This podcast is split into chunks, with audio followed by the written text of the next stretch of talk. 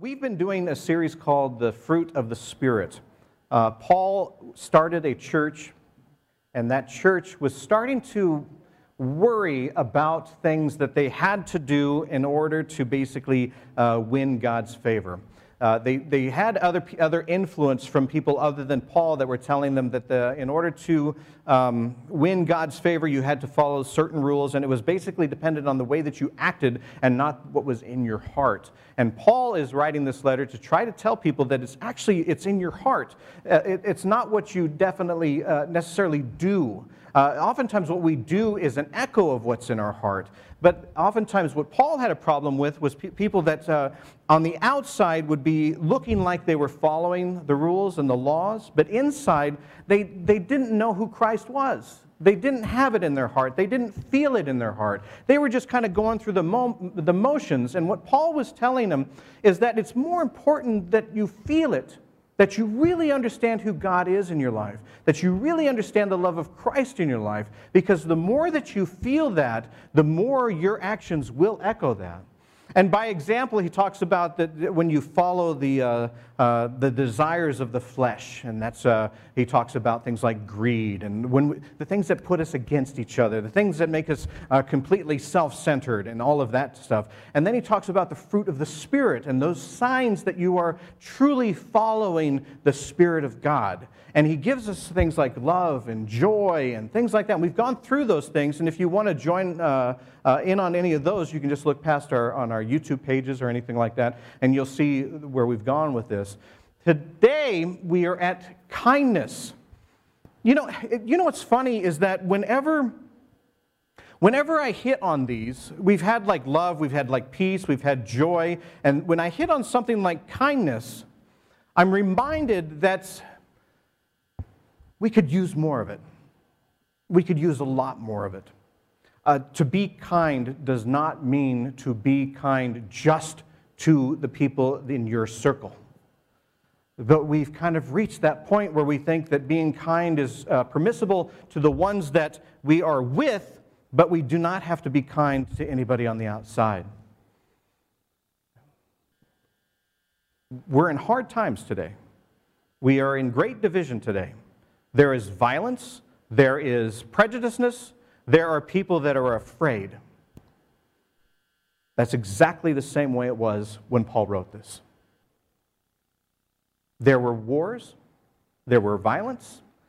The very people that were starting this church were fearful because, as, as Will said earlier, uh, you oftentimes, as, if you met as a Christian church, you faced persecution. So the people that are meeting are afraid. They're feeling the same kind of stuff that we're feeling today. We do feel fearful sometimes, and we do feel this great division, and we do feel argumentative, and all of that kind of stuff. And even during that time, 2,000 years ago, Paul is still saying the important thing is, is to be kind. Just to be kind. In another one of his letters, he talks to the Ephesians, and he says, All bitterness, wrath, anger, shouting, and slander must be removed from you along with all malice.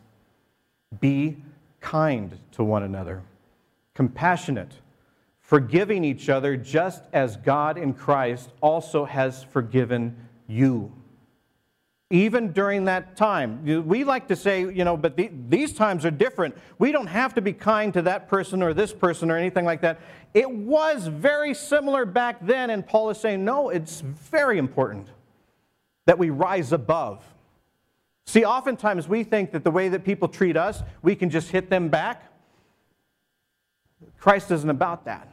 He's not about the punch back, He's about the alternative, He's about doing something different something that builds the kingdom, a, build, a kingdom that is built on love. And an echo of that love is not if uh, I disagree with you, I get to just slam you, I get to argue with you, I get to fight you, I get to go on Facebook and all the social media and trash you. It's a challenge as Christians because we're supposed to rise above that. We're supposed to rise above. We can get angry, we can get angry over uh, social injustices and all of that kind of stuff, but we need to put that energy toward solutions. And what Paul is saying is just sitting here and hating somebody or treating them poorly, that, that's not a solution. That's, that's playing their game.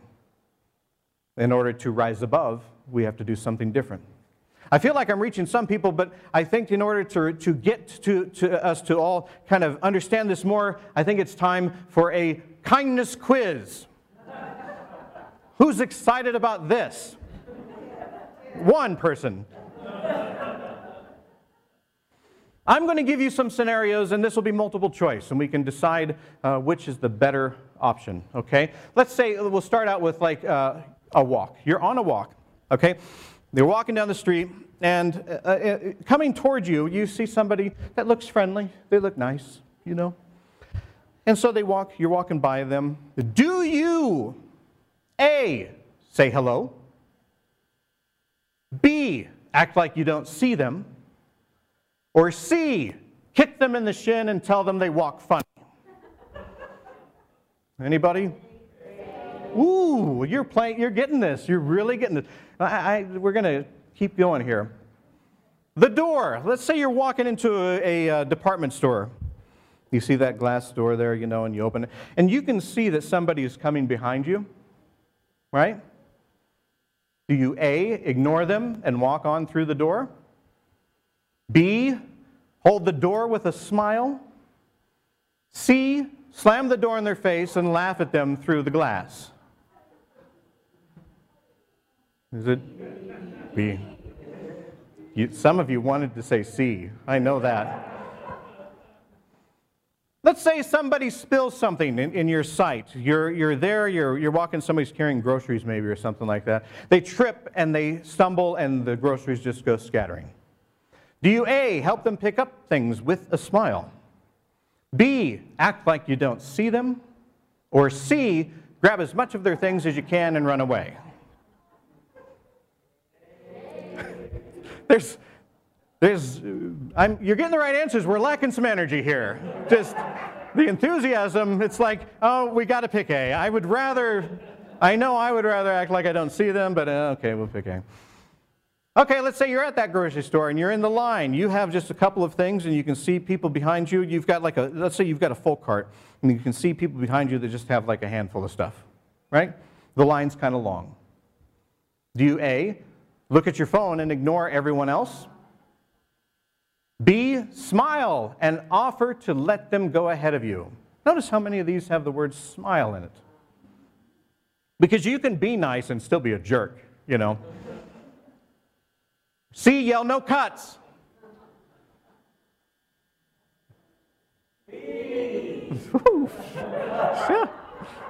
nice. Okay. Someone's adding alcohol to their coffee. You're driving. Here's another one. You're driving, you're on the street. Somebody comes and you're about to go to one of those merge things, you know, and somebody speeds ahead of you and just cuts you right off. Do you A, say to yourself, jerk face, or something like that? B, chase them for seven miles while honking and making faces at them? Or C, let it go? All the above?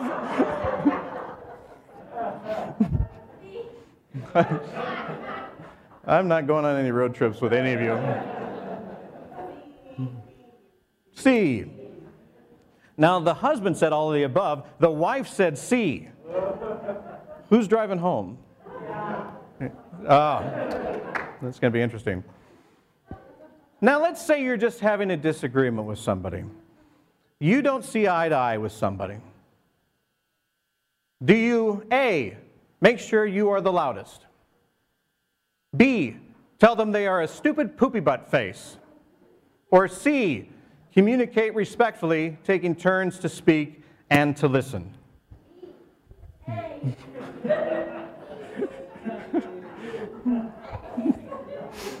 now I just feel like I'm getting heckled. Isn't it amazing how sometimes we, we take quizzes like this? We know the answers. We definitely know the answers to this. This is not rocket scientists. This is, we, we just know this. There's, there's something in our being uh, that tells us that this is the right way to act. That thing in our being that tells us what the right way is, that's the fruit of the Spirit. That's our connection with our soul, and that's our connection with God, and that's our connection with each other. But it is hard. I've been in pretty much every one of those situations and have not done the thing that I was supposed to do. I've been in places where I've looked at my phone and acted like I couldn't see people. I, have yelled at people in the car. I've done all of those things. You get me on a bad day or a different thing. We've all done those bad things. But Christ calls us to do something higher. The way that when, when, when the, the Christianity for us, it is not just something that we uh, go to. It's not a club. It's not something that we wear as a badge of honor that we have this and other people don't. It is a responsibility. It is something that we are, we are called, and I do not even say this lightly, we are called to help change the world. And if we are to change the world, that means not doing what everybody else is doing. That means not fighting back with anger and assaults and bullying and all of that kind of stuff. We have people that are calling themselves Christians, we have people that are calling themselves pastors right now that are bullying, belittling, making fun of, and tormenting people. I've yet to see anything in the Bible that tells us that we are allowed to do that. We are to rise above. That's the fruit of the Spirit. If we look at the world, the world, now, when I say the world, I don't just mean the United States. I don't mean Nebraska football fans. I, don't mean, oh, that bad game yesterday, but sorry. I, I don't mean uh, in our immediate bubble. When I say the world, I say what God sees what God sees. That's everyone. That, that, I mean, everyone. That's all of them. And so let's have that be our scenario. It's no longer just somebody dropping a bag. It's no longer somebody just walking through a grocery store line or anything like that. It is the world. The entire population. Every single living thing on the planet. The kingdom. We are to build the kingdom. We are to help prepare the kingdom. We are to be inviting. We are to spread that message of love.